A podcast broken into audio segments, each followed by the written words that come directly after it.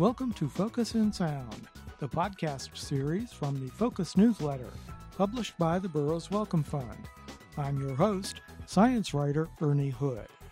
In this edition of Focus in Sound, we focus on an outstanding teacher who has been recognized in the past by the Burroughs Wellcome Fund, and we'll see what impact that recognition has had on her career, her teaching, and her life.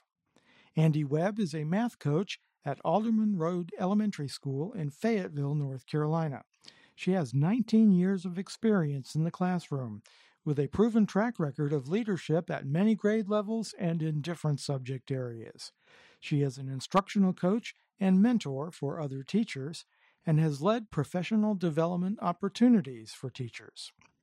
Andy was born and raised in North Carolina and received her education in the Cumberland County Schools and graduated from the University of North Carolina at Wilmington with a double major in elementary education and English. She earned a master's degree from the University of North Carolina at Chapel Hill in education, with a focus on K through 8 science education. As we will hear, she has traveled all over the world pursuing her passion for teaching science and math. Among the many honors Andy has won for her teaching achievements, she is a National Board Certified Teacher. In 2015, she was honored with a Burroughs Wellcome Fund Career Award for Science and Mathematics Teachers. The Career Award provides $175,000 in support over five years to eligible teachers in the North Carolina public school system. Andy Webb, welcome to Focus in Sound. Thank you for having me. Andy, you're roughly halfway through your five year Career Award funding.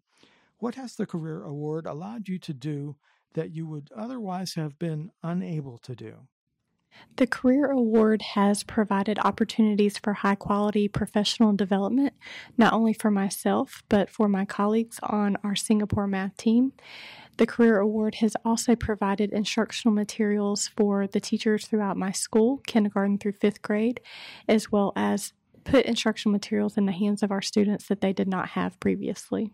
Well, you have certainly been quite the world traveler over the past several years. Tell us a bit about some of the places you've visited and experiences you've had. I've had the privilege to travel to six out of seven continents and approximately 40 countries. One of my favorite countries to travel is Indonesia. I've been there three times now and have hopes to return again. I worked there through a program that partnered American teachers with schools in predominantly Muslim areas. The school where I worked was formed for displaced children after the 2004 tsunami, and I feel that the people there are what I call my Acehnese family because the school is Sekolah Sukma Bangsa School in Aceh, Indonesia. How have these many travels affected you as an educator? The travels have affected me as an educator by making me much more open minded. I don't think that I was closed minded prior to my travels, but I do believe that I'm much more open minded than I was previously. I also think that my travels have enabled me to better relate to our students who come from different areas of the world and have very different backgrounds than what we may be familiar with.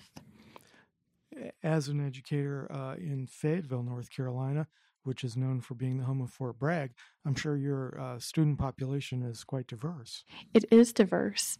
We actually, at our school, have the highest number of English language learners of all elementary schools in Cumberland County. But in the last few years, we've had students that have come from Russia and even from Yemen. We have a student at our school now who is from Yemen and he speaks Arabic. He and I have a very good rapport with each other, and I don't think that I would have had that without my travels in the Middle East and my attempt at learning at least a few phrases in Arabic. You mentioned already that you're a practitioner of the Singapore math teaching method, and you've been to Singapore. Yes. I am the coach for our Singapore math team.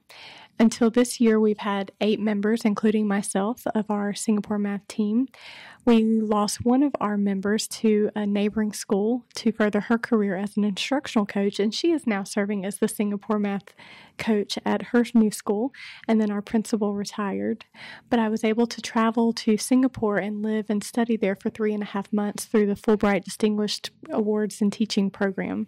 For the benefit of our listeners who may not be familiar with it, briefly tell us about the Singapore method. Absolutely. What I think predominantly is best to say about the Singapore math method, it's it's really just best practices that as teachers we know we should do anyway.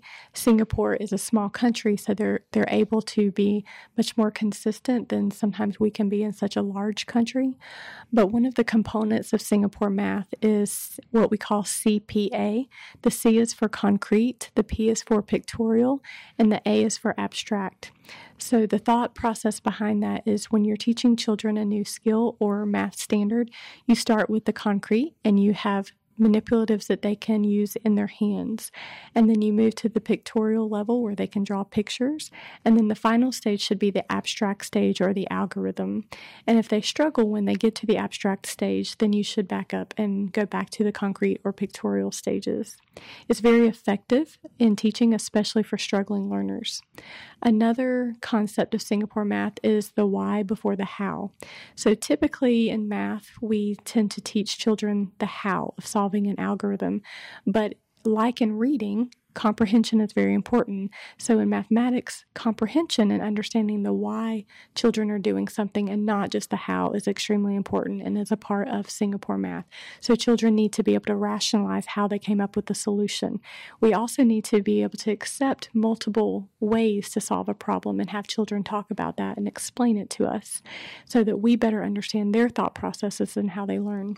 Another component of Singapore math is called model drawing. Some people call it bar modeling. It's very effective for word problems and it's extremely effective for struggling learners. I understand that when you were studying in Singapore, the math teachers actually didn't understand what all the fuss was about. They didn't. They call mathematics and what we call Singapore math, they say maths. And at one of the schools that I was assigned to, the principal had asked me to explain what my research was focused upon, and I told her it was Singapore math. And she said, What is Singapore math? And she's a Singaporean. And so I explained how we view it, and she thought it was hilarious. She asked me to explain to the staff at a staff meeting what Singapore math was, so I did, and the entire staff laughed because I thought it was funny that everyone else in the world besides Singapore calls it Singapore math. They simply call it maths. Andy, overall, do you think the Career Award has empowered you to become a better educator? And if so, how so? I absolutely do. I think that it has made me feel respected as an educator, much more so than I ever had felt prior to becoming a career award winner through Burroughs Wellcome Fund. It has allowed me to attend high quality professional development at the national and international levels that I would not have been able to participate in otherwise. It's allowed me to purchase very strategic instructional materials that our school needed for our teachers and our students.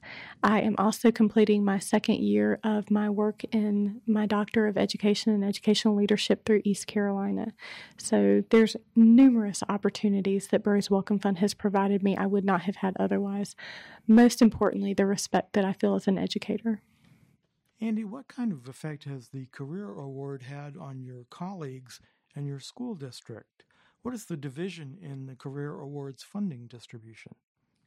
The division is $10,000 per year for professional development, $10,000 per year for instructional materials, $10,000 per year for salary stipend, and $5,000 per year that is saved for the awardee at the end of the five year time frame.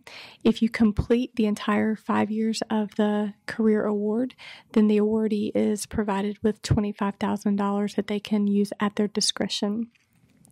For my colleagues in my school, we have a Singapore math team that has been comprised of eight members previously, including myself. This year we have six members because one of our members is now the instructional coach and the Singapore math coach at her new school, which is a part of the phase two Singapore math grant that Burroughs Wellcome Fund has increased our funding um, for our school and for two neighboring schools, one being a Singapore math pilot school and one being a school that was not previously doing Singapore math. So we now have a district wide effort to implement Singapore math, which has not been done before, and we're really excited about being able to do that. But also, the Career Award has significantly affected not only my colleagues in our district, but me personally, when I look back at where I was prior to the award and where our school was. In 2014, we received our end of grade test scores for third, fourth, and fifth grade. We had declined an overall 10% in our mathematics scores. That was also the years that the levels for testing changed from levels 1 through 4 to levels 1 through 5. Had the levels not changed, it would have been an even more significant decrease. My principal and I knew that we needed to do something different than what we were doing previously, and I decided that I would apply for a second time for the Career Award because I did not get accepted the first time. That's usually the case with me. I just have to keep persevering. But then I applied for the award and I was privileged enough to be accepted for it. Since then, over the past three years, we have been able to implement Singapore math very effectively in our school. In the last two years, we have seen an increase of 14% in our math standardized test scores including the first year when the, the grant was just beginning, we increased 6%. So we've had an increase of an overall 20% in our math scores over the last three years. Looking back, I think to the 2014 year where my principal and I were trying to figure out what we can do differently to help our school. And we've come so far with our mathematics instruction. And then I was able to live in Singapore through the Fulbright program that I never imagined I would be able to do. While living in Singapore, I became friends with a teacher that we have remained in contact, and she knew was personal friends with Dr. Yeap Ban Har, who is known across the world as the Singapore math guru. So while I was in Singapore, because of the friend that I made, I was able to hang out on a personal level with Dr. Ban, Yeap Ban Har. And so I think it's been an amazing process to see where our school was when we had such a decline to where we are now with our professional development, our instructional materials. I had the opportunity to live in Singapore and personally spend time with Dr. Yeap Ban Har. None of that would have been possible without Burroughs Wellcome Fund.